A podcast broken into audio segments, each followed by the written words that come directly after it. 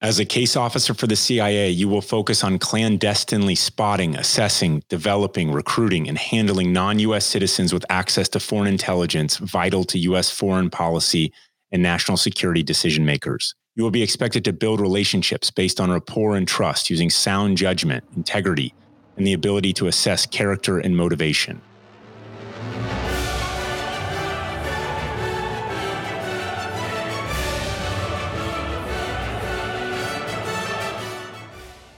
Case officers spend most of their careers serving in multi year assignments in a variety of overseas locations. All case officers address a highly diverse and dynamic set of intelligence requirements on country and region specific issues, as well as transnational issues such as counterterrorism, counterproliferation, and cyber. That's part of the posted job description of a case officer for the CIA. Welcome to episode two of Glorious Professionals, brought to you by GoRuck Media. Our guest today is not a guest at all. It's Emily McCarthy, a former case officer, wife, mom, full time glue for everything at GoRuck, and the love of my life. So, on this episode, Rich is taking point, and I'll mostly just sit back and smile. She's got a great story to share. It seems appropriate that our second guest on the Glorious Professionals is Emily McCarthy, the original inspiration for the first GoRuck rucksack. I've known Emily for several years, but recently realized that I really don't know much about her background or what roads she's traveled to get where she is today. So, welcome, Emily. Thank you. Glad to be here. To help me understand and to help the listeners understand, where were you born and where were you raised? Well, right here in Jacksonville, Florida. Local girl makes good. Yes. There's fewer fewer of us I think you can find these days, you know. People are always like, "Oh, you're, I didn't know you were from here. So it's a good place. Well, these days, everybody you meet seems to be from another location rather than where they are when you talk to them. Yeah. That's cool. Yeah. I mean, it was it was a good life here. I mean, it's changed a lot. It's grown. So, did you go to school in Jacksonville or in Jacksonville Beach? In, in Jacksonville. Oh, okay. Mm-hmm. Yeah. I actually grew up going to schools near where I lived. And um, my mom was a public school teacher for 40 plus years. So she was a big believer in public schools and thought we should go there because if she was going to be teaching there, we should go as well. And so that worked out fairly well up through about middle school. Middle school was kind of a rough time in Jacksonville those days. There was a desegregation suit going on where they would just bus kids from different neighborhood to, you know, other sides of town. And, you know, I was oblivious to what that meant at the time, but when you think about it now, it's it's pretty radical that, you know, that was still going on in the 80s and 90s, right? So kids that I grew up with in, in our neighborhood, kind of near this university, we were bused for over an hour to a different part of town. And I have to tell you, like, I learned a lot just by observation in that sixth grade busing time that I had. There was a lot of rebellion and experimentation and things like that. And one time our, our bus driver got so upset with the kids that were in the back of the bus starting fires and other things. And I was always sitting in the front, mind you, doing my homework. But we got dropped off at the juvenile um, detention center and left there. he just dropped us off. My neighborhood was a little rough too, right? Mm-hmm. Is what I'm trying to say. And then we got bused to a rougher neighborhood for 6th uh-huh. grade. And I actually got into a lot of fights that year. Just really? trying, yeah, just trying to, you know, just sticking up for myself and others. That's interesting. Did, when you were in school, what did you really enjoy? I, I loved school. I'm a educator's daughter, so I always loved learning. So yeah, I loved everything about school. But I, I mean, I love school. I love sports. I didn't like getting in trouble. So it didn't happen very much, but occasionally it did, sometimes by accident. I think about third grade, it was like a big deal in public school to like, we had this fence. And when we get let out for recess, it was like everybody who was an athlete wanted to line up on this line. It sounds, this makes me sound really old, by the way. This sounds like old school stuff, but it was like, it was like really cutthroat. We'd line up on this line and I, we, basically was a race, like run around the fence and who could get back won that day. And I I used to pride myself on being always the first girl and sometimes the first kid too.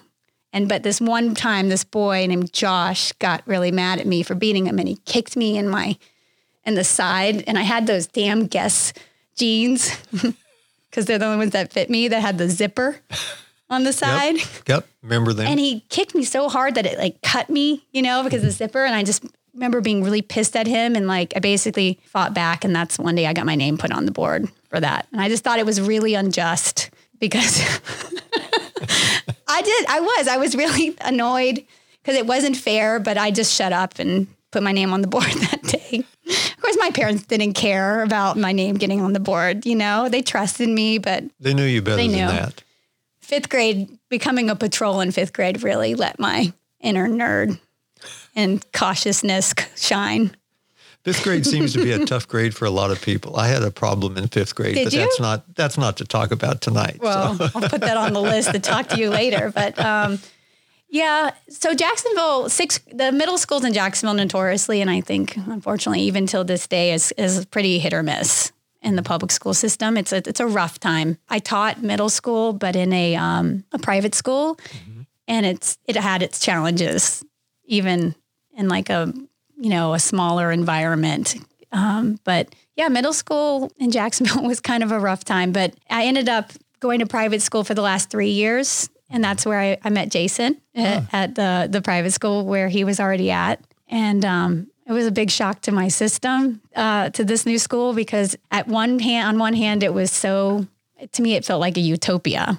You know, it just felt like I mean, it, the campus was beautiful, the teachers were great, the kids were all motivated and were hard workers. And I, just to give you an example, in ninth grade, I went to this larger high school where my mom taught, and I would sneak away at lunchtime when everyone would go to the cafeteria. And I hated the cafeteria. It was loud. People would pick fights with you. The food wasn't good. You know, you'd have to like, it just was a lot of drama. You know, girls eating ice because they didn't want to eat real food, you know, stuff. And I would, uh, I'd sneak away to the library to just have some quiet, eat my, my lunch in the bathroom because you weren't allowed to have any food in the library. So I'd eat my peanut butter and jelly in the bathroom stall real quick, like just like total weirdo, right? And um, rule breaker. Right, I guess. I mean, I don't know who else was doing. And I'd go in the library and I'd be the only one in there. And the librarian would be like, "Oh, here's there's Mrs. Dent's daughter," you know. And I'd do my homework or I'd read a book or prepare for my next class because I'd build it in that like, oh, I'd have this time. And uh, so my first week at at this the school where we Jason and I met at, I was you know I'm going to do my thing, right? That's that's what I do. I go to the library during lunchtime, so I ate my lunch quickly, went to the library, and plus I didn't know anybody at this new school, so I'm just going to go, you know, focus on my work. And I went in there, I couldn't find a seat. it was full. I was shocked. I was like, "What? Holy shit! I'm going to have to work really hard here," you know. It sounds like you really found your tribe at the new school. I did in some ways. It did take a little. It, it wasn't that easy. Sure. You know how that is. Sure. It was a little hard to break in. But at least they had the same general mindset that you did as Yes. opposed to the schools that you came from. It did feel like, you know, raising the bar. The first part of that school, I would come home and say, I felt like it was take medicine. I knew it was good for me, but it, it was hard. Like I, it was, you know, socially hard. Um, but I knew, I knew it was worthwhile sort of thing. And, but eventually I met people, you know, Jason was one of them. He was one of the first people I met. You know, I met other people who are still my best friends. And then eventually it was like a slow roll. I just collect another good friend every semester, but nothing crazy, you know, nothing like it was back in public school where I knew everyone, grew up with everyone, everyone knew who my mom was, you know, being in at the school and everything. It was I mean, I was like president of my freshman class and, you know, stuff like that. But see, my senior year, everything changed because I came, I finally agreed to go out for the cross country team. Uh, I was wondering if you Yeah. pursued athletics when you went to the new school. I did, I did play tennis and then, Is there anybody in Jacksonville area that hasn't played tennis? I know, It- it- right? It, seems like everyone I've talked to has played tennis. Yeah, this is a tennis state. Yeah. So I did tennis and then I played soccer. But soccer wasn't really my game. Like wasn't that skilled in it, but I was I was a good runner. And finally the cross country coach, she just hounded me. She would always be like, just come out. Just just come run with us. And I ran a few relays and track my junior year and then something changed where I, I said, okay, I'm going to try this cross country thing. And I went out in the summer before. And that's where I really found my people.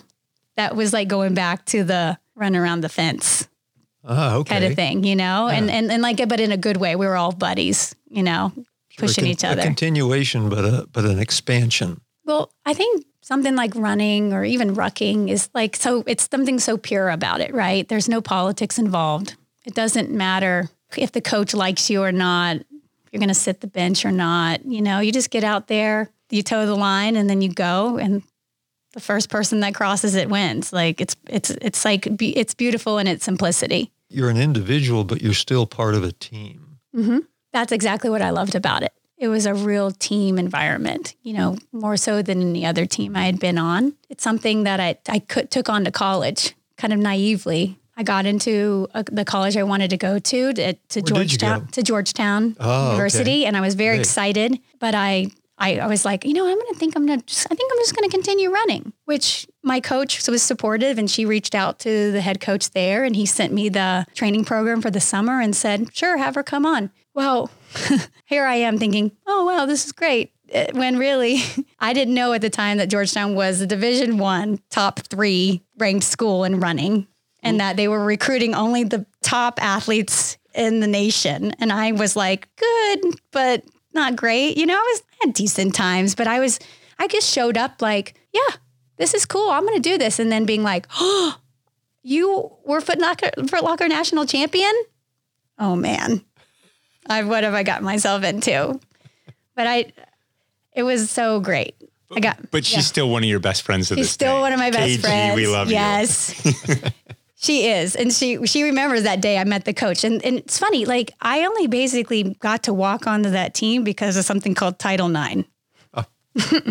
Got it. Thank you. You know, I mean, they needed um, more females to match the male sports. And it was one of the best mistakes I've ever made, you know, it, not knowing what I was getting into. And there's something about being like fearfully ignorant about things. You just, I didn't, I wasn't deterred because I just didn't even stop to think about, well, what are they ranked and what are their times? And, you know, if I had gone to the school that I probably would have gone to if I hadn't gotten to Georgetown, University of Florida, I wouldn't have been able to even walk onto their team because they're a much larger school. You know, their Title IX thing is was the different dynamic, and they would have probably said, "Well, you have to have these times to even show up, like set a foot on on the track." And I mm-hmm. may not have. I don't know what those times were, but it's possible I wouldn't have made the cut. Well, But- there's, there's a bit of luck in everything we do. Right? yeah. Sounds like you you walked into a great spot. I did. I mean, I it wasn't like it was a freebie or anything. no, you worked for it, I'm sure. I'd never run in snow before. I've never run up like a steep incline before coming from Florida. At that time, the races in high school in Florida were only two miles, and it's a big just adjustment to go to 5K or even 6K. Mm-hmm. So my first cross country season was abysmal. I'm talking, I was last in an entire race in West Virginia. But it was a learning experience. Oh, yes. It was. I learned that I hated running in hills in West Virginia. I mean, I've never been dead last in anything, and I was dead last. They had to like wait for me to finish, but I was, I was like adjusting to a lot. You know, first semester away from home, running, going from running maybe thirty miles a week to ninety, and yeah, it was just there was a lot. I remember right before that race, I I got robbed in my room. At, Really? Yes, at Georgetown. At Georgetown University. Yes. Yeah. So I lived in Harbin Hall, same one as Bill Clinton. That's what everyone told me when I got there. I was on the sixth floor. Um, my roommate, I had met her at, you know, before we started school, just at some sort of visiting day for, you know, kids who got into Georgetown. And we just hit it off and decided we were going to room together, you know, kind of take the mystery out of it. So I was like one of the few track and field folks that weren't living in a track and field um, dorm with another athlete, which I actually ended up loving because I got to expand my my friend group. Um, but so she was she wasn't there. It was the middle of the day. I was getting ready to go to my last class before getting on a bus to go to West Virginia, and uh, I'm beat. Right, I'm like I'm barely surviving at this point because of like all the running I'm doing. I mean, it's two a days. It's it's just serious, and you know the hills really got to me. Um, so I'm lying on my bed, and I didn't lock the door because it was like, you know, middle of the day. We're all like in this, you know, dorm situation and the door opens and I think it's my roommate and I I, I, and then she's not, you know, it doesn't sound like her. So I open my eyes and it's this guy and he's dressed up like a FedEx delivery guy. And I jump oh. up and I'm like almost blocking the door because my bed's near the door. And I'm like, hey, what are you doing? He was like, uh, delivering package. but he grabs my wallet. I had this like man wallet at the time. You know, they just didn't have like a lot of like different types of things that whatever. I had like an old wallet of my dad's. It was like stuff full of like, it was like really thick, like a burger size, you know? he just grabs it off my desk and runs out. And I'm thankfully like I wasn't blocking the door enough that would prevented him, but he just right. ran. And I was like so out of it that I just started chasing him. Like I chased him down the stairs. Like, you know, we're just doing this thing. We're like running down the stairs and run past the guard who was like obviously just like, you know, joking around. Mm-hmm. And I'm like, he stole my wallet. I'm telling everyone I see, like, I'm chasing after this guy. He stole my wallet. So I'm chasing him through campus from Harbin all the way down, down steps and everything. And this guy's just taking off and he just he's throwing stuff out of my wallet, grabbing the money, you know, trying to throw it out. So I ended up getting everything but the money. It wasn't not much money, but I was just like, I remember stopping at one point. I, he ran off. I couldn't catch him. He was really fast. And I was like, just beat. And I'm standing like with no shoes on in the middle of like campus. And I'm just like, God, motherfucker, stole my money. I'm getting this mental picture of you. I know, right? I get on the bus and I'm just pissed, and then I have this terrible race. And then and I come home and I'm like, I'm like, I'm a broke college student at this, you know. I had a work study job.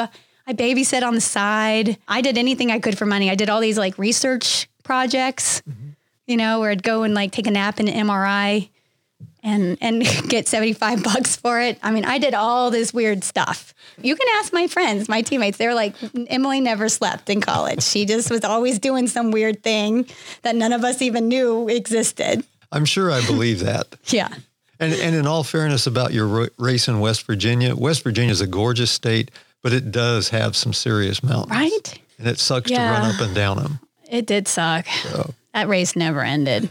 So what were you studying in college? What was your majors? Um, I was a French major. Oh, okay. Yeah. Like my mom was a French teacher, so I was obviously very influenced by that growing up. My house was filled with everything you can imagine from France. I can I can imagine. I, I think I saw a blog that yeah. you had done about your mom uh, and her visits to France and 200 Eiffel Towers in the house oh, yeah. or something, and it's and like counting. Yeah, and counting. So, what did you intend to do with that degree? initially I wanted to be in MSF, so Medicine Sans Frontières and Doctors Without Borders. Mm-hmm. I wanted to be living in Africa on the front lines helping people uh, as a doctor. Oh, that's cool. I know. I thought that would be cool. So, did you do that? No. Okay. But I ended up doing something similar. well, tell us. yeah. Just to back up a little bit, I did the the pre-med route, which was really hard. Sure. and um, especially to go from like like I basically was a language major and a pre med, which meant I didn't do anything in English ever. it was like all numbers and then papers in French and Spanish. Because I, I ended up doing a minor in Spanish. Okay. I remember I took like a Shakespeare class as a break.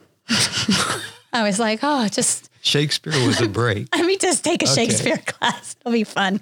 It was a great class. That was right when Harry Potter was coming out. And I didn't read Harry Potter till much later, but my teacher was like crazy about Harry Potter. He was like so rich, just like Shakespeare. So, so I took a lot of um, pre med courses and struggled through. I mean, they were hard. I took organic chemistry one summer, um, chemistry one and two, all condensed into one summer.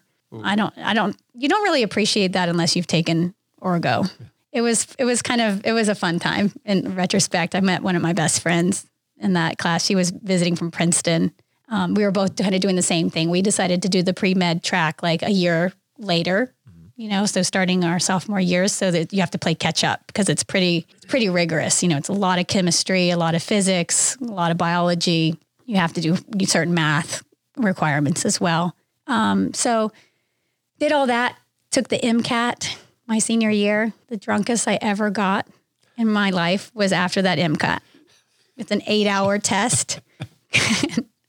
I didn't know what a beer bong was, and I found out that night, and I got so drunk. I don't even remember what I don't remember much, but everyone gets drunk out of MCAT. So So- sounds the like a great MCAT experience.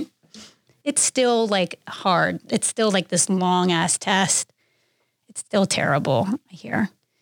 So I did that and then I was like, I didn't want to go to med school right away. I'll defer a year. So this um, track friend of mine, Richard Zelinsky, he um, he's kind of a kooky guy too. He was always doing weird stuff. He and I started this club at the end, like the last semester of our senior year called uh, I Eat Investment Bankers for Breakfast Club. that was the name of it. okay. And we invited There's, there's got to be a story behind that too. I mean, it's kind of what it sounds like. We didn't want to go into the rat race, mm-hmm. right? Which we were, this was 2001 in, the, mm-hmm. in May. Well, like this was like April, May 2001. Mm-hmm. Like, oh gosh, we're about to step off into the real world. We don't really want to go because Georgetown sends a lot of people to New York afterwards to go be investment bankers. Right. and we were like kind of up going against that a little bit like we don't we don't want to do that right now we want to see the world and we're not going to worry about our student loans just yet sort of thing you know and uh, so we actually had like 15 people show up to the meetings that we held in the library That's pretty good. so we had all these people show up to these meetings and then we basically pulled together resources because this is before Google. I mean, was really a thing. And so to get information, you had to really do a lot of legwork, right? You had to actually make phone calls and fax things and, you know, You email had to was look stuff up. yeah, email was just kind of getting going. Not everybody was really up to speed on it. So we basically pulled together resources to find out. And we came up with like, you know, basically the spreadsheet of, well, here are all the organizations that you can do post college that are service related. These are the areas where they do them. This is if they give you a stipend or not. This is, you know, if it they help you, you know, do the paperwork to defer your loans and this is the how many years you need to do. This is if they offer training. Basically just all the information, right? Right. And um, probably only a handful of us ended up doing something like that, but he and I both did. We ended up doing the same program. We ended up going to separate years of it because I deferred a year um, after because my dad died suddenly, like right after I graduated. So I ended up going after, uh, later, and we, it was to a program to Ecuador. It was it was life changing. It was really great. So you said you minored in Spanish. Yeah. So you had some background going to Ecuador with that, some help, language wise at least. Yeah. So how did you actually pick Ecuador and how did you end up there? It it was kind of random. It was basically this program. It was through Catholic Relief Services.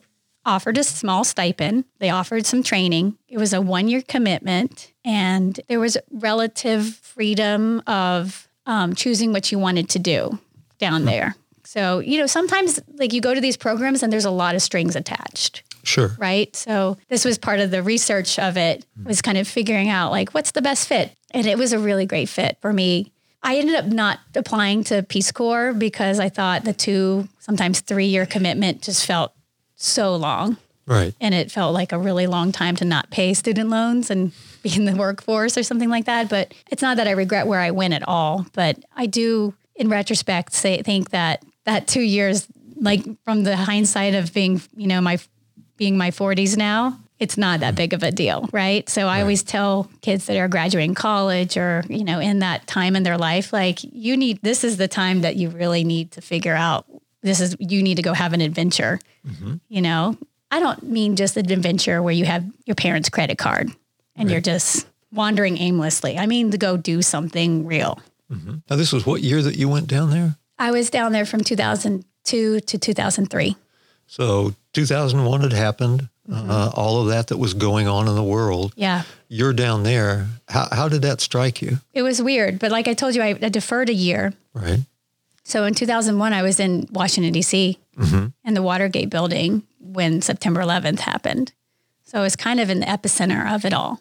Yeah, that was a weird time. It didn't, it wasn't clear to me like what the paths were. You know, it, it's interesting to hear sometimes Jason say like he knew when that happened that he, he wanted to serve, you mm-hmm. know, and he just needed to figure out how and Where? Right. yeah. And for me, it was a little more circuitous. You know, I was a little unmoored from having lost my father and then deferring that year. And I, you know, it's like I set out to do go to Ecuador, and that got that was a dream deferred. And then it took me like the better part of a year to get back on track to that original dream. So I did that, and ended up being a really good choice, even if only because I had already put the work in. Sure. And, and I had had, I, it was like a known quantity. And it was an interesting experience because it was living in like an intentional Christian community, which I was, I was the most apprehensive about.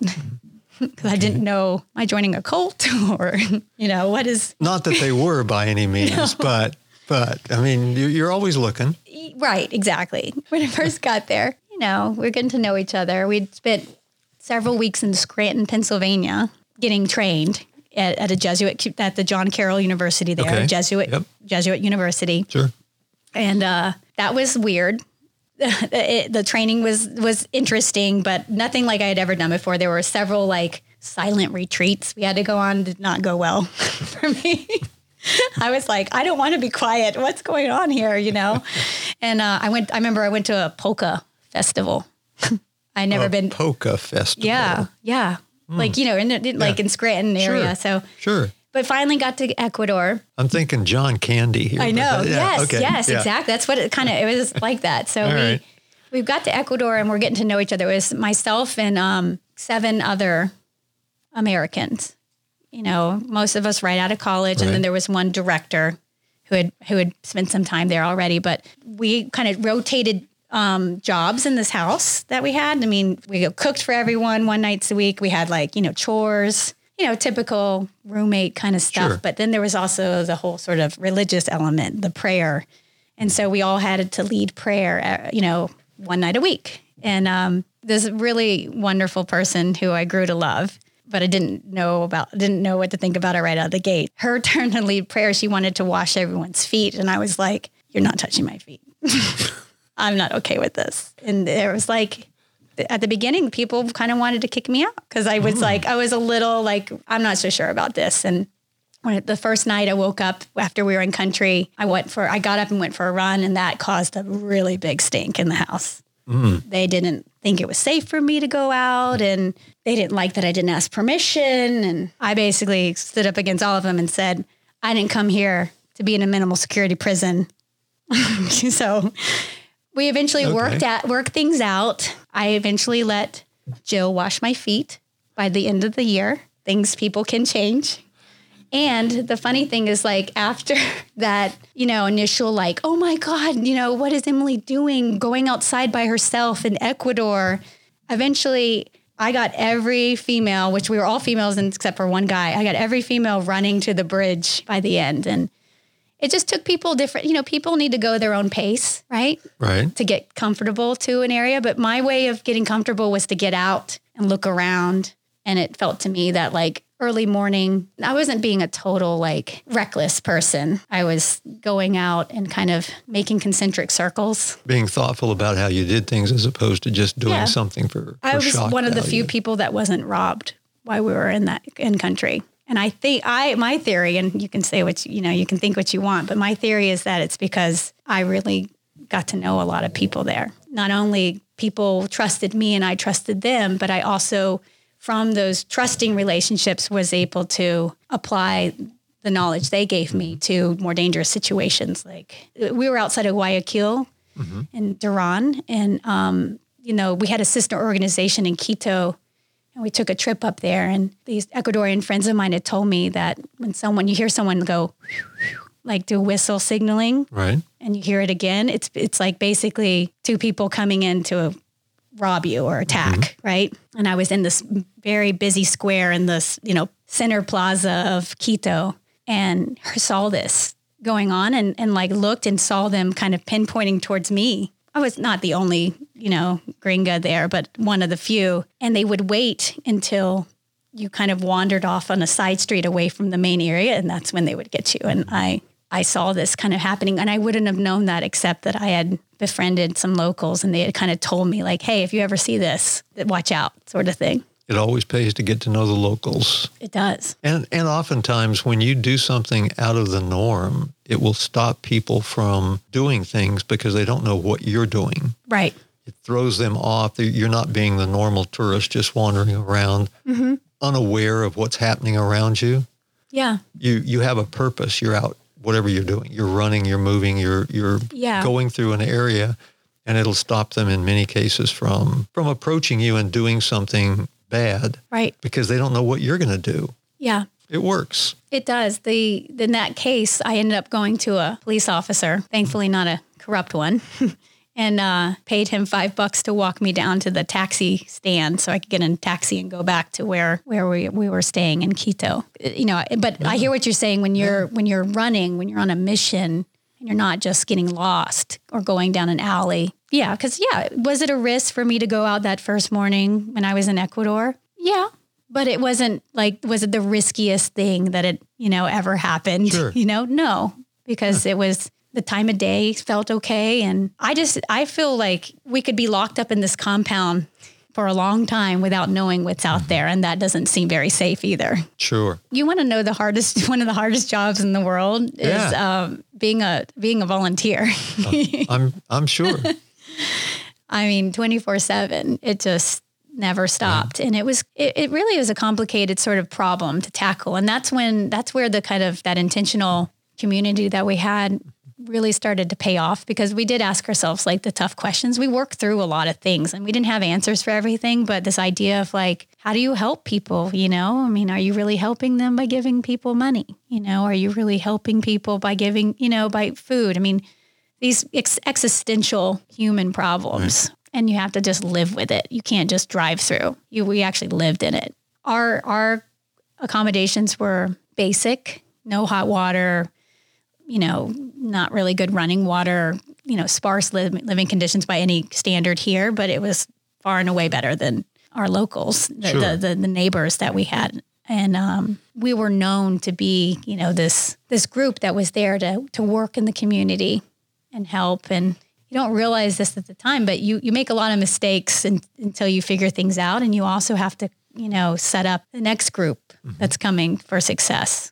And, And regardless, even if you make mistakes, and it can be in a volunteer job or you Mm-hmm. can be in the military or wherever, if the locals feel that you're really trying, yeah, they, they understand and they they have the awareness that you're really trying to do something as opposed to just getting by.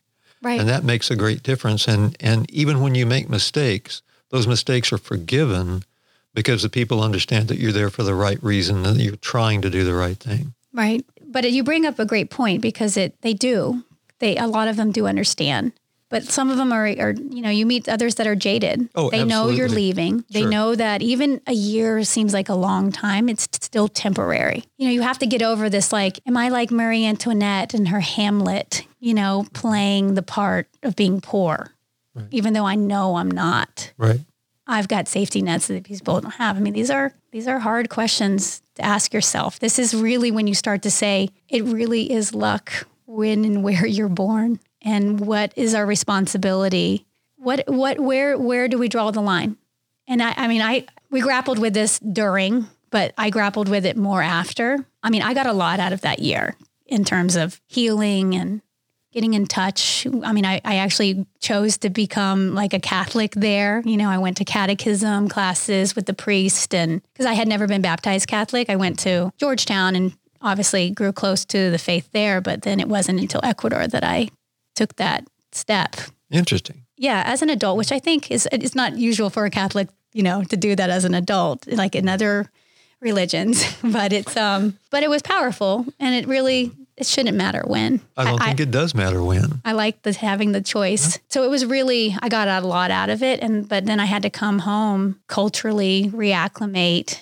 I What was happened when you did that? When you came back to the, the States after that year down there? I got one quick story. So we, we, Oh, came okay. we we both ended up just being back in the states at the same time. People always accuse me of, oh, you were just chasing Emily around. I'm I'm not above that. Right. we did actually happen to just be back at the same time, and we were at a grocery store not too far from where we went to high school together. And all of a sudden, we had a you know just a normal package of green grapes. You would go to any grocery store and find, and we went through the checkout I can see it right now so vividly. And we're there, and Emily's always just spunked. She's always got energy. It's just always throughout her whole life, her daily life, everything. And and we go through the checkout, and I watched the lady scan the green grapes. You know, they weigh them and then Right. they punch the code in and then Sure. it pops up how much it costs on the Right. thing. And it was something like nine bucks, 11 bucks, something like that. And I watched her eyes turn into saucers. right. And she looked and she's like, wait, what? These, these grapes are nine bucks for this little thing. She's like, no, no, no, no, no, no. Right. Like this is right. And she wagged her little Yeah. finger. And, and bottom line is we didn't buy the grapes. Right. I was, I was happy to buy the grapes for her, anything for Emily, Sure. but we didn't buy the grapes. Yeah, there was a lot more than, than came with that too. I mean, reentry was hard, and um, you know, I've since lived abroad and come back, and it's never been as hard as that was. I think it was just such an intense experience living down there. It was formative. I was actually thinking about this the other day when I was talking to like a young, soon-to-be college graduate, and she was going through a little bit of a, I don't know what I want to do. I don't know if what I've studied is worth it. You know, just having this moment of doubt. And I said, You need to go do something like this. I learned so much and it it it really made me appreciate like service in a different way. all of our lives are a formative process, but there are some periods that are that are more incremental than others. Mm-hmm. It's a process that unfortunately very few go through, Yeah. really. Or or they used to go through it more often or now it's just like it's shielded. Or they, they insulate themselves from mm-hmm. it. yeah, I think that's a better way to say it. you're insulated from it. Because oftentimes Americans insulate themselves from the, the culture that they're in when they're in a foreign country. And that's unfortunate because you lose so much by doing that rather than learning about the people and learning about the culture and learning mm-hmm. about the country, the history. The, these countries have terrific histories. They've got histories going back farther, way farther than we. But people just ignore that and they become, unfortunately, the ugly American in many cases. I became a better American from living in Ecuador for a year. And that's terrific. And I would hope that more people do that. Mm-hmm. I mean, I, I hope a lot of people listening to this choose to mm-hmm. to go along those lines because there's a lot to do out there. Right. And I I used to think, you know, younger, you had to live, go out, you know, outside of the borders to, to have this kind of experience, but I don't think so. I think you just have to go outside from wherever you're insulated. What is your norm? And that you can do that in your same city Sure. if you really want to. Your city, your state, your country. You, you don't have to go into a foreign country to do that. No. It probably happen might happen a little faster just because you're, you it's so intense. You know, you start Yeah. dreaming in a different language and having that sort of, you know, all the cultural things. You're wondering if everything you're doing is wrong. I mean, you just question it soon, you know, faster, but you don't have to, especially in America where we have so much diversity and you can go and find these pockets of these communities. And we have such expensive green grapes. God damn it. These grapes. So so so what happened after the green grapes? I was in this weird place, right? Uh-huh. Where I got it. um, I was like, no job is beneath me and I'm just going to figure it out. I, I started like substitute teaching. I started, I came back and started coaching some cross country at my, at the high school we went to. Um, and then, you know, I went to Cuba for like a month. Cuba. Yeah. It was All awesome. right. How did you how did you get to Uh, Cuba? Yeah, that's a good story too. But yeah, no, I, I basically found a found a friend that was shooting a movie down there and tagged along. And once I realized that I didn't really need to do much there, I kind of went on my own and traveled to the island, and it was it was it was a cool experience. I'll bet it was. That, what year was that? that was 2003, and I've since been back, and it was in a different capacity, you know, shorter trip, a little more, you know, they they were controlling it more, but at the time, you know, there were there were Canadian and European visitors, but there weren't that many Americans and that, that you know what really boggled my mind is I just had I had just left Ecuador. You know, I'm still like trying to piece that whole thing together. Still processing on that, you know, li- seeing really a lot of poverty, more poverty than I'd ever seen, really. And get to Cuba, and the poverty wasn't that bad. You know, it was everyone had nice teeth and they seemed healthy and the kids had nice uniforms and they all went to school and they all had access to health care. And I was like, what? You know, it, it really threw me for a loop at first. I'm like, what is going on? Like, what are they doing that's better than mm-hmm. Ecuador, right? You know, and it's like, you know, you don't see advertisements anywhere. There's nothing to buy, you know? Right. It's, it's a very strange experience. And, you know, after the, towards the end of my month long journey, I was just had talked to a lot of people. You, you stay in people's homes. It's called sensados, and they have double rations of food if they have, you know, people staying Right. at the place. But it's like a state sponsored Airbnb Right. at the time, Yeah. and I learned a lot just from observing and talking to folks. And at the end of it, my conclusion was like, it's better than the poorest of the poor in Ecuador, but people don't have the choice to choose. And that I think if you, I mean, I, I don't know. I don't know what people in Ecuador would have done. Like, would you rather be able to speak your mind? Are you are you really free when you're that oppressed from poverty? I don't know. Sorry. It, it's it's complicated, but at the end of the day, I came back and I was like, no thanks, communism. right. right. I mean, it's it's Sure. not that it's not that great, you know. Yeah. I mean, it it really was better in the like I said, the lowest rungs that they had in Ecuador at the time where I lived, but it I don't know. I wasn't I wasn't a fan. They had some great old cars down there. They did, yeah. There's some terrific old cars. Yeah. But uh, again, you're right. They don't have the choice. I mean, I met this gorgeous, this gorgeous optometrist, this female doctor, Mm-hmm. and she told me that she basically would earn like a dollar uh, a week as a as a doctor, but she Wow. could earn a lot more as a secretary for like you know a Canadian company. It was just kind of mind boggling to, to see. It, it, I think you really felt it with the the younger folks there. They just they were just wanted they wanted more opportunity, more choice. You know, they, this wasn't their revolution sort of It thing. kind of jades your sense of purpose. Wow. So when you came back, what did you do? I like I said, I, I started subbing. A friend got me a job as a lab tech at the school, and I, I was just cleaning beakers. I've got a mental a picture of Georgetown graduate. Beakers. You know, volunteer. Basically, came down, and here I am just cleaning these beakers for these kids' laboratory. And the breaking point for me, and I, it's like I was kind of in this like I'm nothing's beneath me. Like I'll I'll do this job, you know, and I I just need to earn money and work work. I, I've always liked to work, and it just I just took what came. You know, I was doing like ten odd odd and end, end jobs. But the breaking point for me when I finally was like, no, no, this is a waste. Of, this is a waste of my time. Was when the the head of this lab at the school came to me and said that I needed to go clean out the rat poop in these rat cages for this.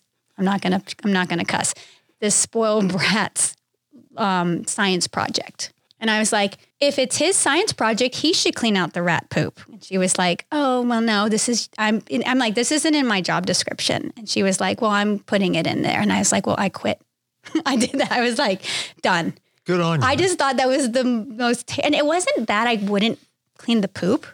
It was that some kid, it was beneath that kid to do their own work. And that's like, I was just so annoyed and disgusted. I mean, I'm also like 20 something, you know, I'm- I have a lot of idealism, you know, but I was like, you piece of shit, you know, you know, I was so mad. So after that, I was like, I can do more with my life. And so I had actually met up with Jason at that time and I was like, all right, so you tricked everyone and joined the army on the sly, you know? Ah, um, good on you. I didn't really quite know what that meant at the time. Mhm. And we weren't really together, but you know, he was like, you know, you should do, you know, you should apply to the agency. And I'm like, I don't know. I've never thought about that before. Why would it, why would I do that? And he was like, well, I know a little a little bit about the process. Let me let me tell you more about it. And he started telling me more and I'm like, I still wasn't sold. mhm.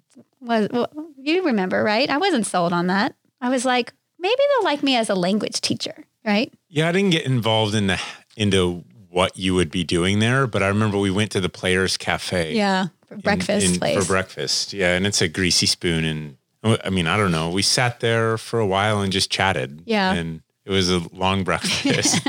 but I had just gone through that whole process and decided, kind of not to go really through with it because I needed to go join the military. And yet I, you know, I just, uh, we weren't in touch all the time because you, you couldn't be back then. No. Right. There was no texting Emily in Ecuador or any of this. It didn't exist. No. You know, none of that. Letter writing. Letter writing. I, I didn't have your ad. Did I write you in Ecuador? You My- said, yeah, yeah, you I did. did once. Yeah, you did. You're right. Yeah. I, I called you once, One once in a year. once in a year. but, but so at that This point, guy was really. Yeah. But we weren't really together. Yeah. So we were we were friends, We're but friends. but you're you know remember you've got the the little credit card size calling card and you've Oh, got yeah. all the dial Yes. numbers and you got to Oh, go I've to a had lots of those. Yeah, I right? gotcha. And so you're doing you're playing that game, and that was a way to save a lot of money. yeah. And so you know you came back and we were back at the same time, and we went. You know, it's like, hey, what are you doing? And it it was post 9-11 was just weird. Yeah. It was I know very you went for grapes. Uh, yeah. you know Got that it. that's one story of of many just Sure. of what those days were Yeah. like and it was just sort of you know it's just post 9-11 was weird Yeah. so went and i just i had been through that process living up in dc and we were both kind of there at the same time ish and well i, I went through this whole process at the agency and you're you would be perfect for this you should definitely go do this you you like to travel you speak languages and you know your country needs you Yeah. and, and that was it was really just that simple. Yeah. Yeah. He he told me that and he planted a seed, even though I, I wasn't I wasn't sold on it. Like I was like, no, I'm from I'm a teacher. You know, I'm gonna I mean, I, at that point I think I'd gotten an offer to teach full time mm-hmm. at the, the middle school of the school that he and I went to.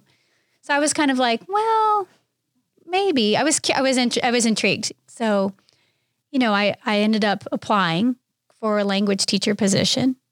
And I and I applied to a few other places up in DC because I thought, you know, I really like DC. I and my friend, a lot of my friends were still there too. So I was just like, what what do you I mean those when you're in their 20s you're like what what am I going to do next? The world's your, you know, your oyster. You just you're kind of just saying, "Well, go where the wind goes" kind of thing. So I, I put some applications out there and then I just and then I remember getting getting a call like and it was like cuz they left on my mom. I was living in my mom's house. Mm-hmm.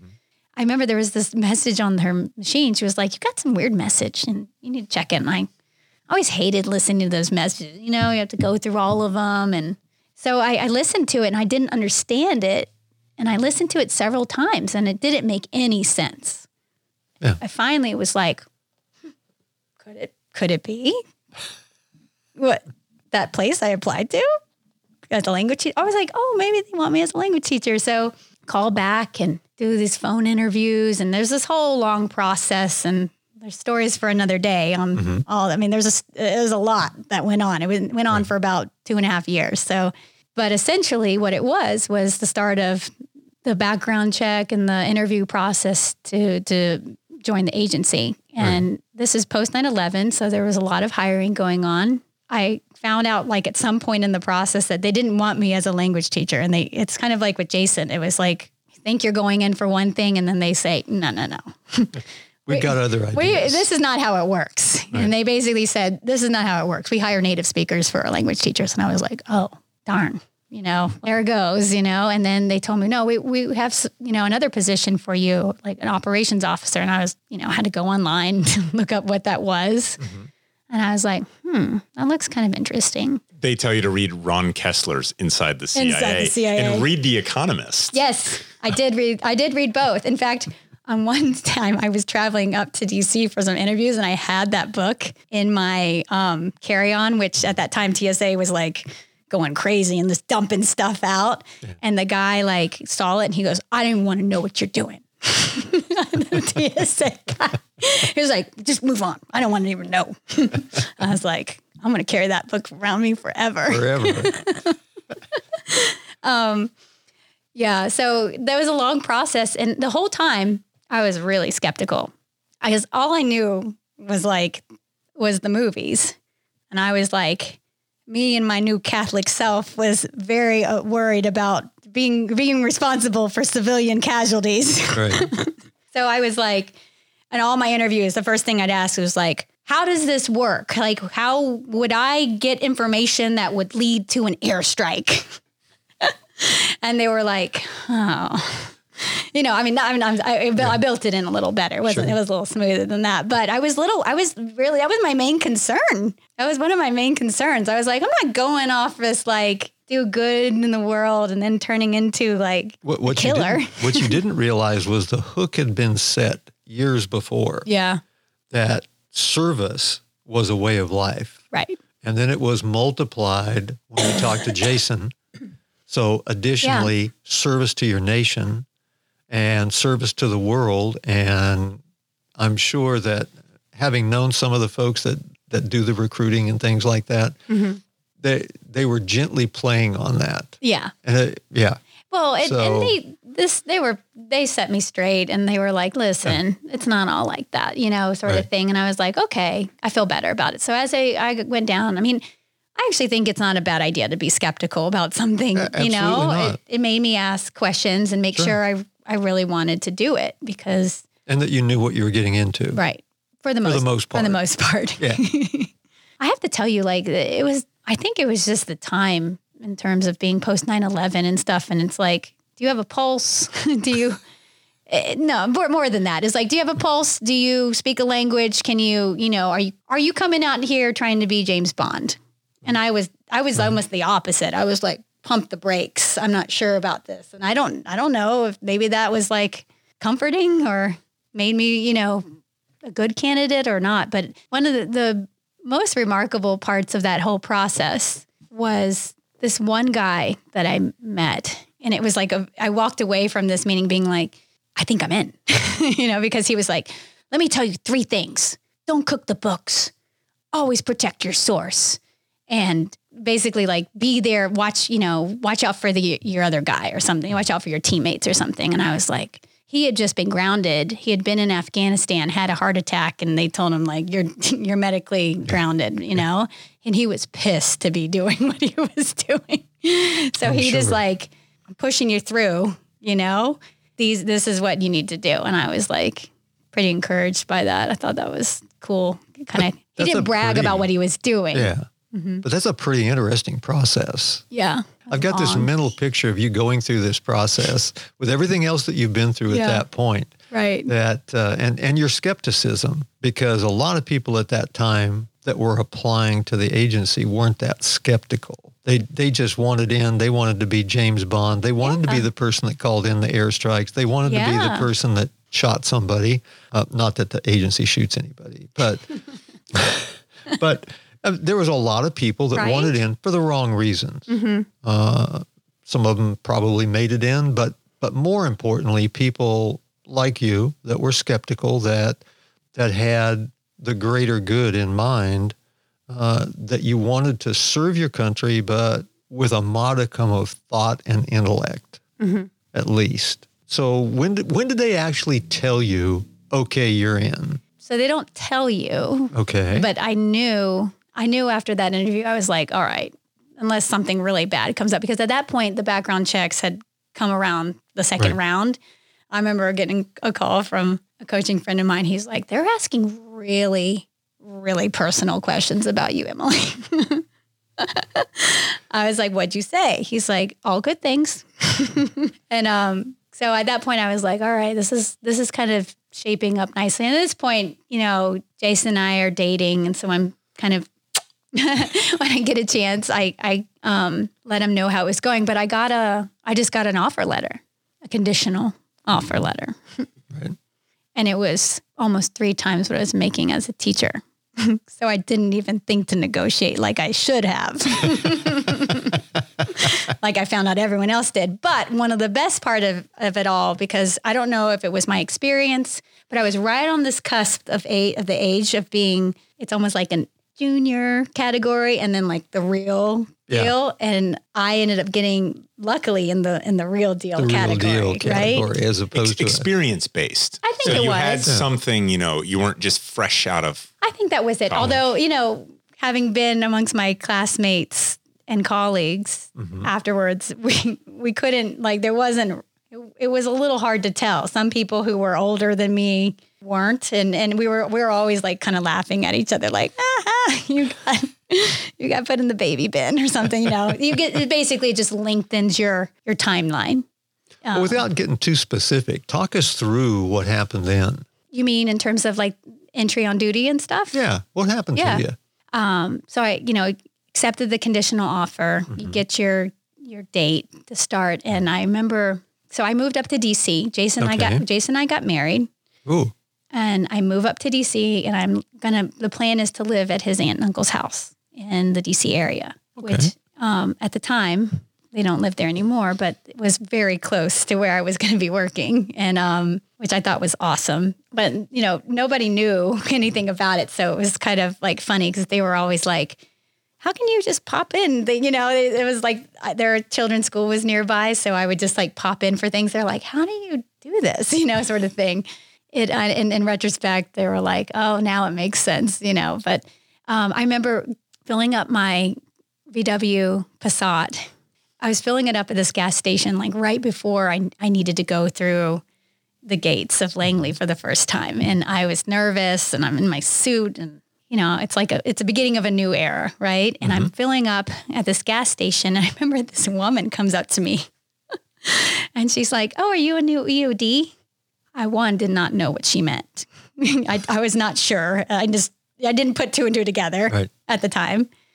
And second, I was like, shit, like they're already spying on me. Someone, someone's after me, you know, and I don't know who it is. And I just was like, what are you talking about? you know? and she just like looked at me and shake, shook her head. I mean, she knew, right? And turns out she was, you know, I think I saw her in the hall later on, you know.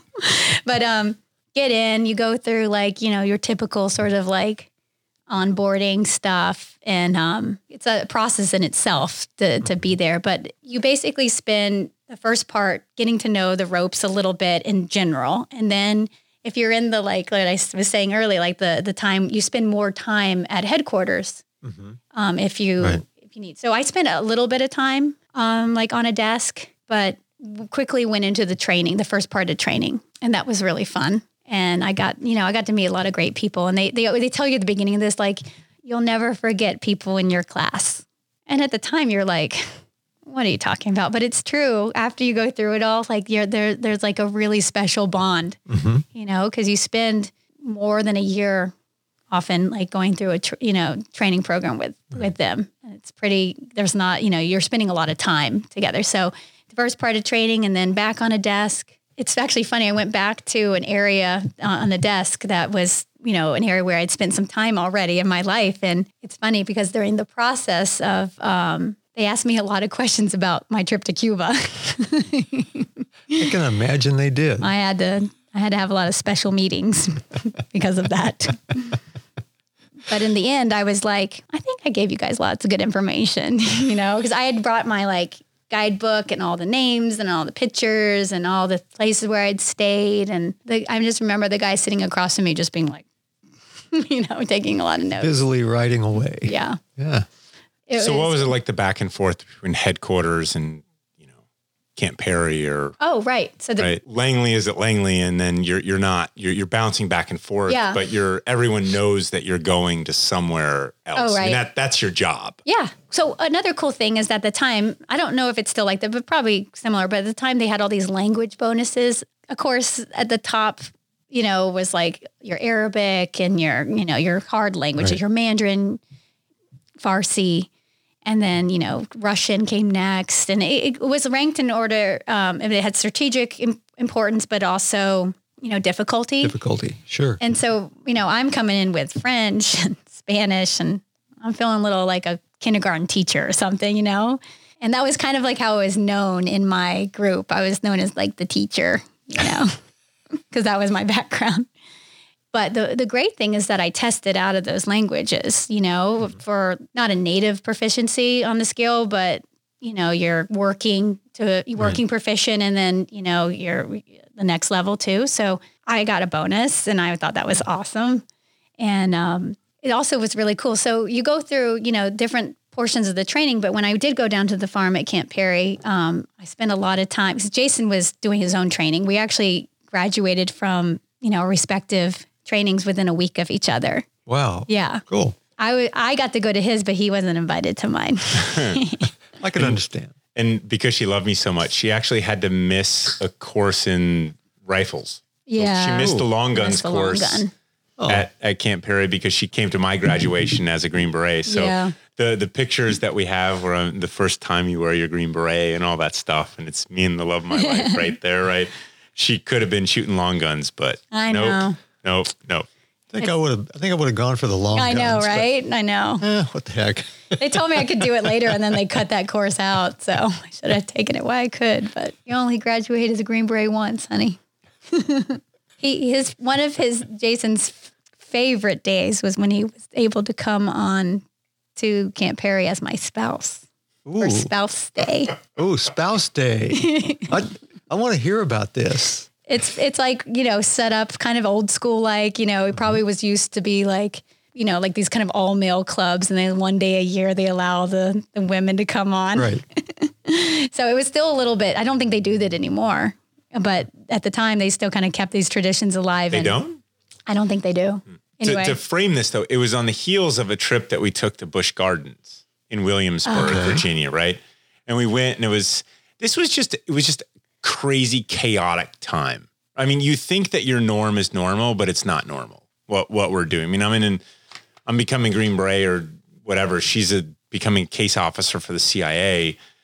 Anyway, in our training, we went to Busch Gardens.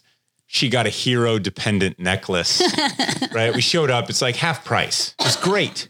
You don't make a lot of money. It's half price. These these places, God bless them. I, I hope that's the way it goes, right? And I still have that necklace. It's in my desk right over there.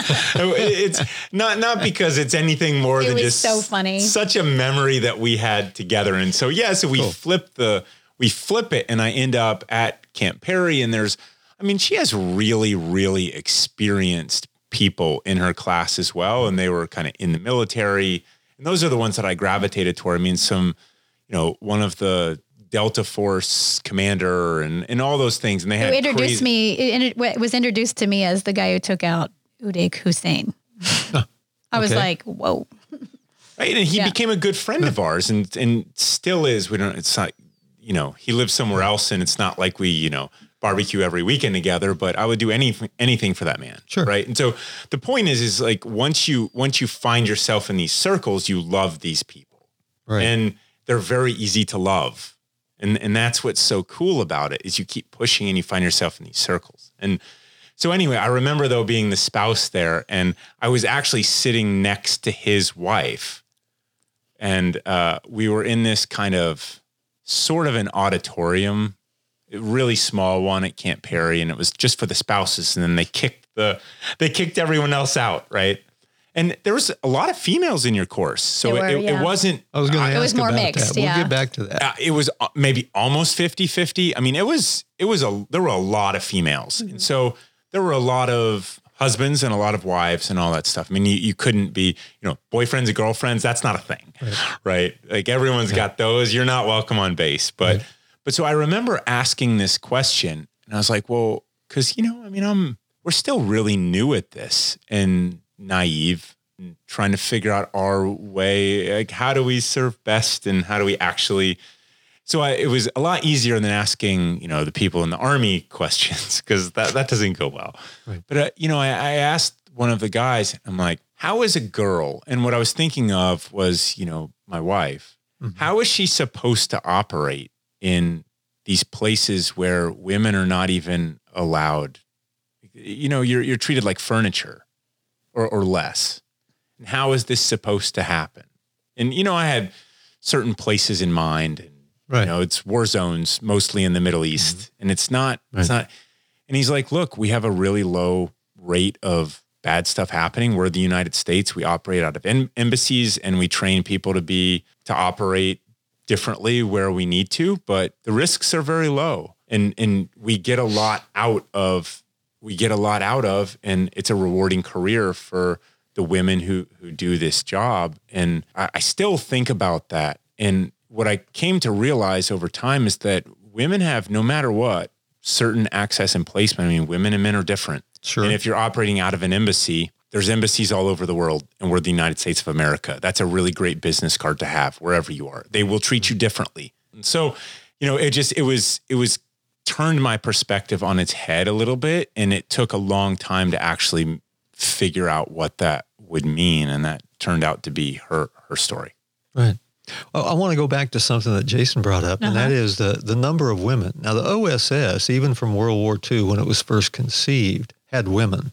Mm-hmm. There were women that were operating in France with the Maquis, Virginia.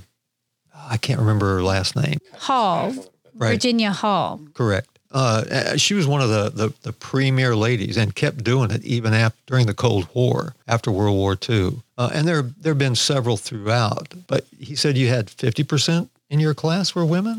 Now, to come to think about it, there were a lot of women in in my class, and I found that to be really awesome. And there were, I mean, it weren't just any women; they were naval fighter pilot women. They were, you know, women that came from all sorts of backgrounds, business business backgrounds, and traveled a lot. I mean, it's it's so funny. Like I felt it, it reminded me of when I sh- you know showed up for the track team in Georgetown. I was like small fish in a big pond. And I felt the same way, you know, when I first arrived Camp Peary. And I think that's a really, it makes you humble, It made you Make- swim really hard. makes you work really hard.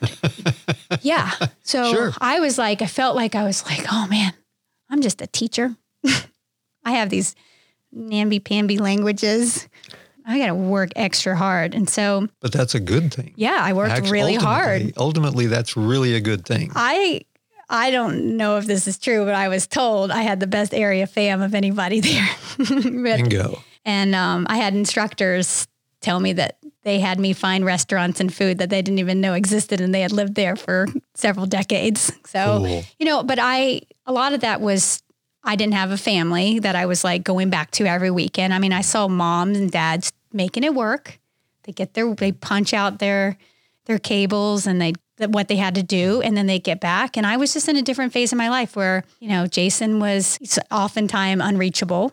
Mm-hmm. You know, he's running around the woods, Camp McCall or something and I just spent my weekends looking for great great sites and found a lot of them. And in the meantime found a lot of great other parts um, for you know for operational activity. And jason occasionally came up there and you know we i'd make him do this stuff with me. And Sure. you know it was just really that kind of i'm running and i don't know how far everyone's behind me you know and i'm not even going to look kind of thing. And i ended up i ended up doing well in the training and i really what was more exciting for me was enjoying it Well, you were able to develop your independent focus. right And that I'm sure served you well later on, whereas a lot of others don't do that. Right. Yeah. And there's, you know, different phases where you do things as a team and then there's times you do things autonomously. And I liked both of those. You know, and some of those modules are built to weed people out, you know, to see what they, you know, they like or not. And I got to do this trip for a week and, you know, you basically have a weekend to pound the pavement, do a lot of, you know, foot surveillance routes and picking sites and setting up meeting points. And I just found, found it super thrilling. I, I loved walking around the city like that. And, you know, I walked so much and it was like terrible weather. It was like pouring down rain, kind of not great, you know, temperature. And I walked so much just to get as much area fam as I could that I had to go to Chinatown and get like a foot massage. it was like the first time I ever did that. It was super weird, but I was like, this is awesome. And it, and After it, you wouldn't let the girl wash your feet, I you know. got a, See how things change.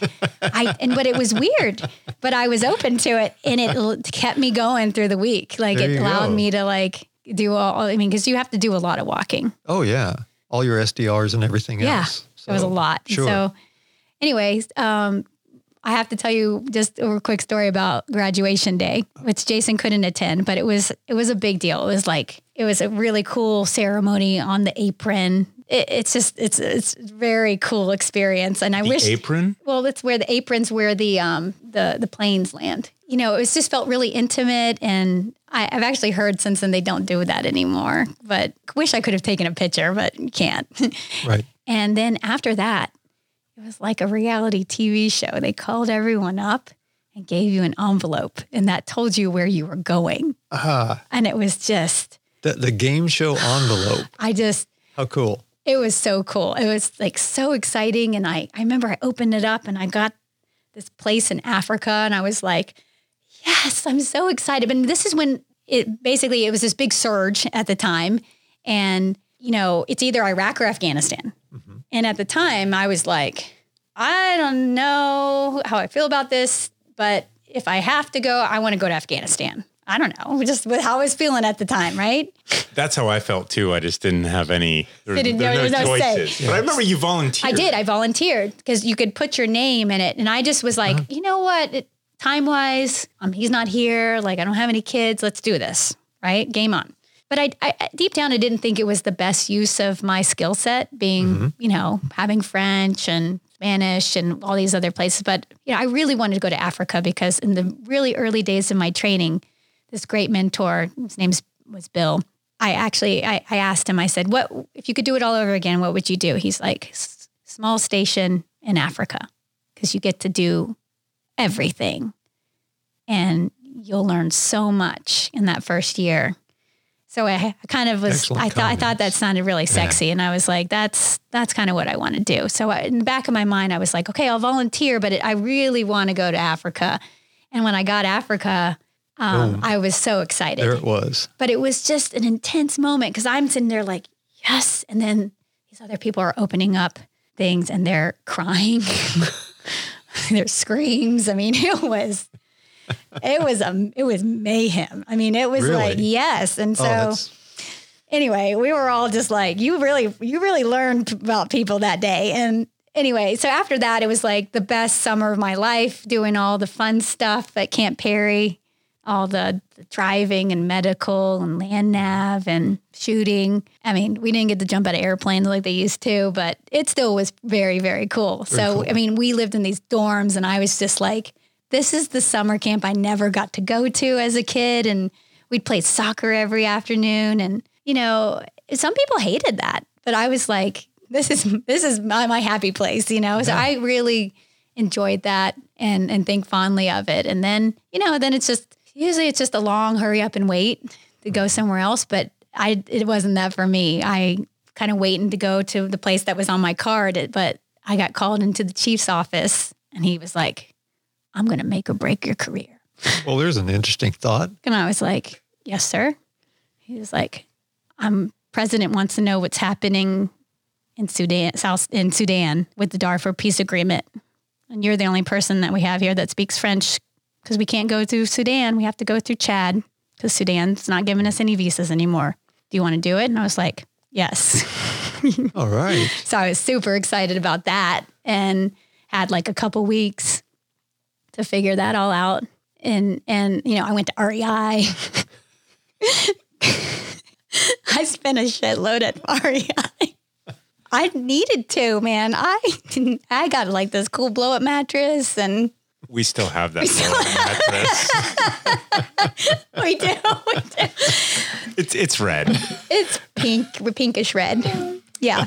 But the best thing I did was I walked across the aisle from the DO, Directorate of Operations, to the the DI, the Directive of Intelligence, mm-hmm.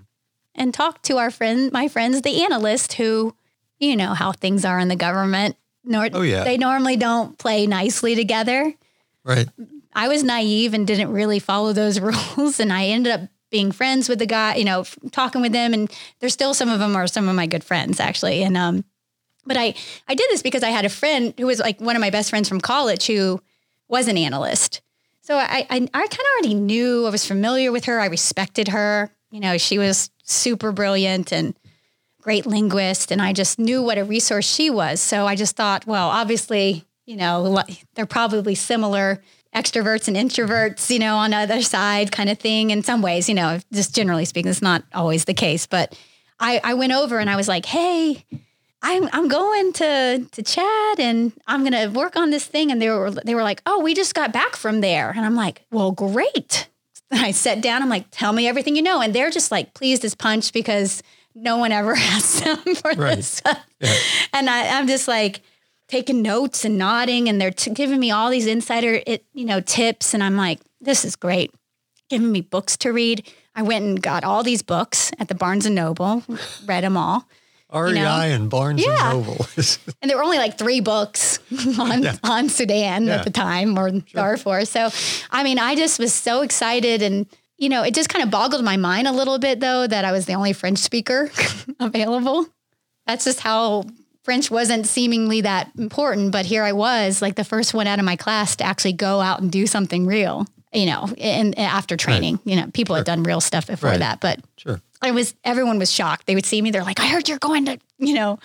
It was like a big deal. And then I went out there, and it was a it was kind of a crazy experience. But the intent was to find the Sudanese rebels and ask them why they left the Darfur peace agreement. Mm-hmm. And I was in my mind, I was just like, "All right, check. Seems like I can do that." And I got there. I quickly realized there were a lot of different cast of characters that my worst my, my worst enemies were going to be my own people Yeah.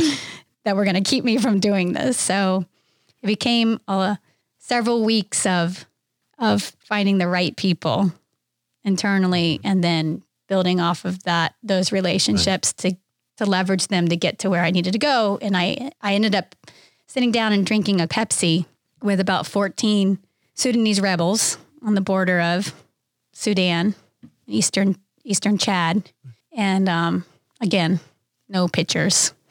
I could not. I wish I could have because it was like from a movie. We have one picture. Yeah, but that was that was before this meeting. Oh, that was Yeah, before. yeah, yeah. That was just one.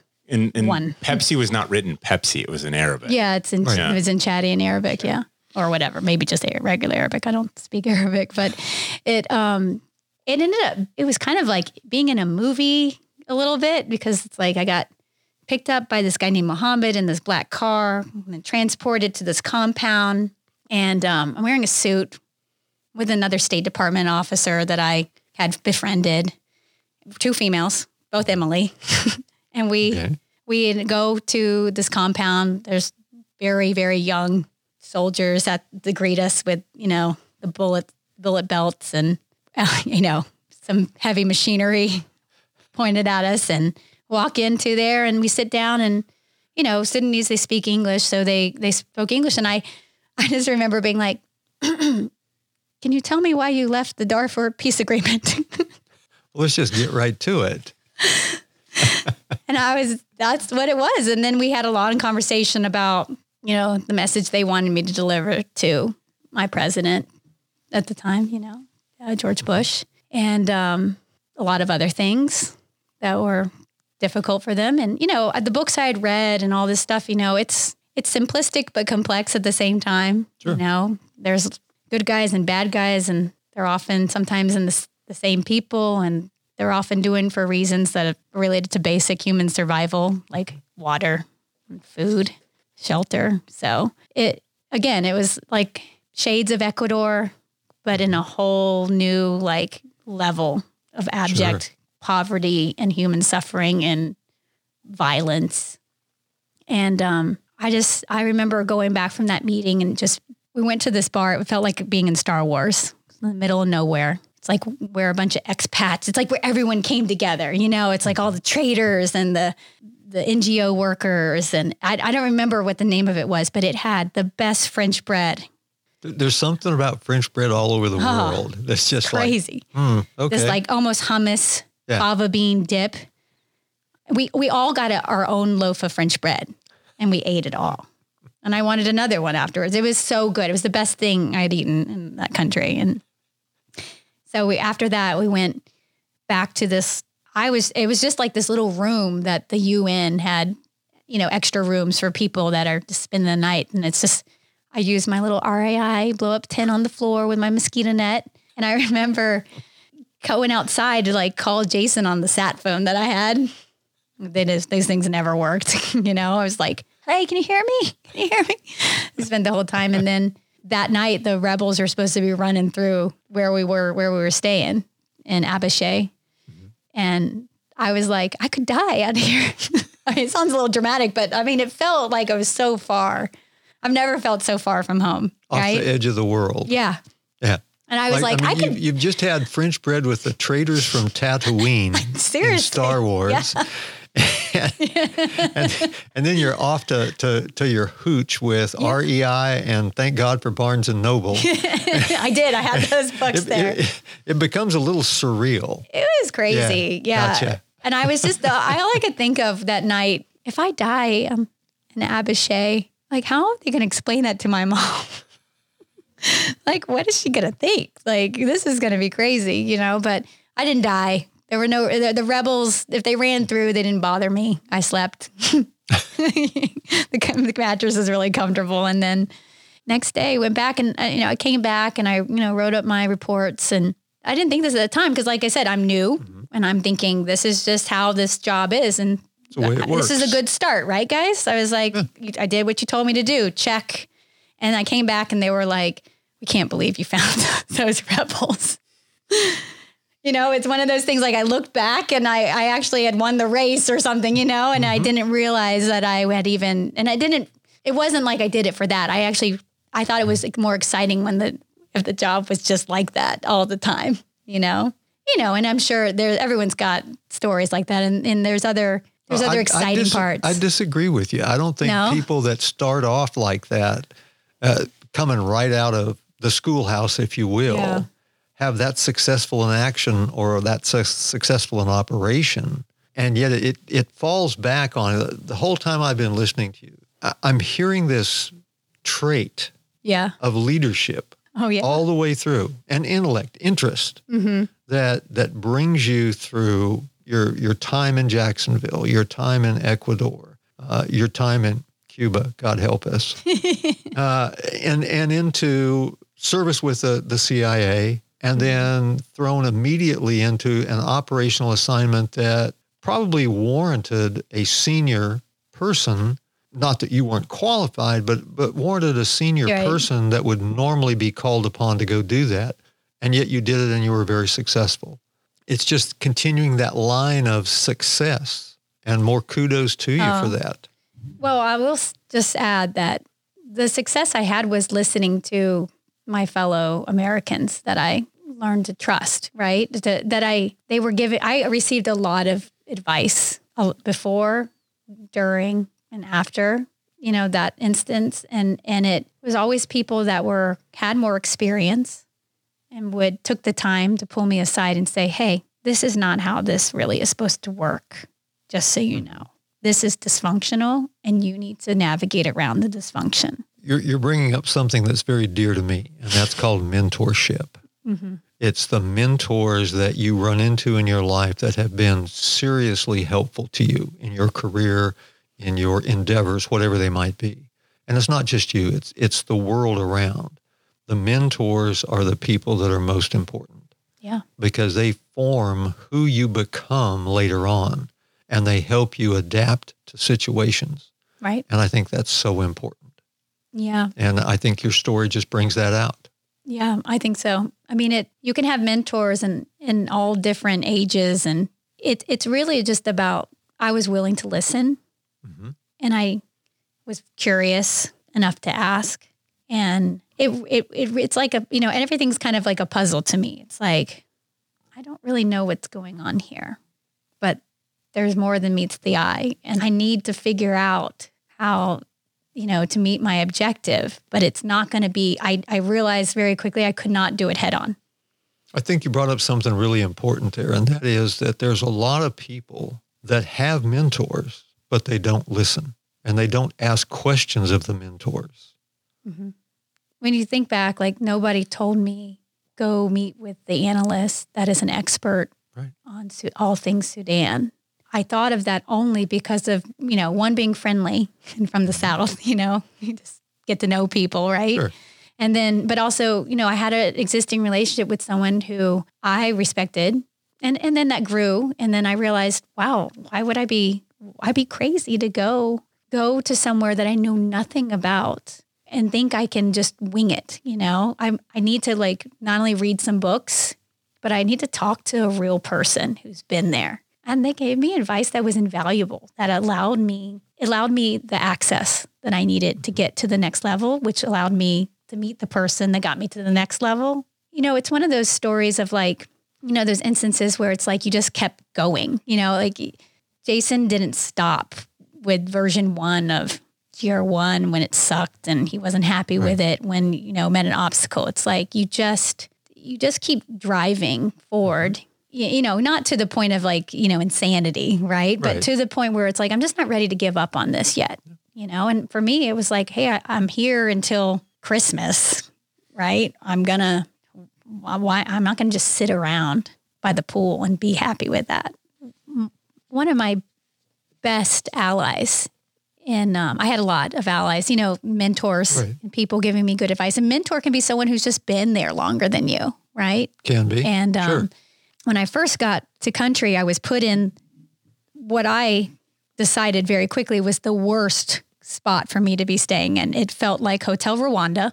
Mm. It was the nicest hotel in the middle of um, N'Djamena, capital of Chad and felt like if you were going to have someone blow yourself up, like blow themselves up, this is where this would be right. where it would be, sure. or you know, take some people hostage and whatever, because that's that's what it is. I, I actually tell people if they travel abroad, they're like, give me some advice. I'm like, don't go to these places.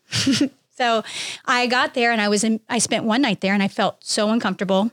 Kept looking out the window, being like, I'm gonna die here, and you know, just uneasy. And then. Right the next day I, I just was like, I got to get out of there somehow. So I, I befriended this State Department officer who's also named Emily.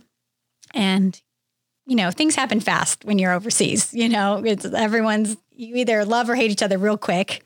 Luckily, we got along really well. And she said, I've, I got this big house. I'm kind of lonely over here. Like, can, you know, I wouldn't mind a roommate. We can bum around. I can show you, show you the ropes. And I thought, this is the best thing that's happened to me, you know, since I arrived. So that's what happened. I checked out of the hotel and I got, you know, it wasn't like we just ran off to the rebels right then and there. We had to establish some rapport. And part of that meant we met the ambassador every morning for a run in dusty, no shade Chad. We would go really yep. early in the morning. And, you know, this is what you did there because there wasn't a lot of things to do. So Ambassador had small detail there. Keep an eye on him, but nothing crazy. He was a cool guy. And um, like like people who are ambassador, you know, career diplomats in these far corners of the world often are. And, you know, a few other runners in the expat community showed up and we went on a long run. And this is this is was really cool because I felt right at home, right? in this. Sure. And I also kept that up and kind of got in this inner circle quit pretty quickly. So Emily and I, the other, e, we, you know, I, she was E1, I was E2, and she showed me the ropes, showed me good places to eat, the good French yogurt to buy. Um, remember, we bought an eggplant at a market and grilled it one night for dinner.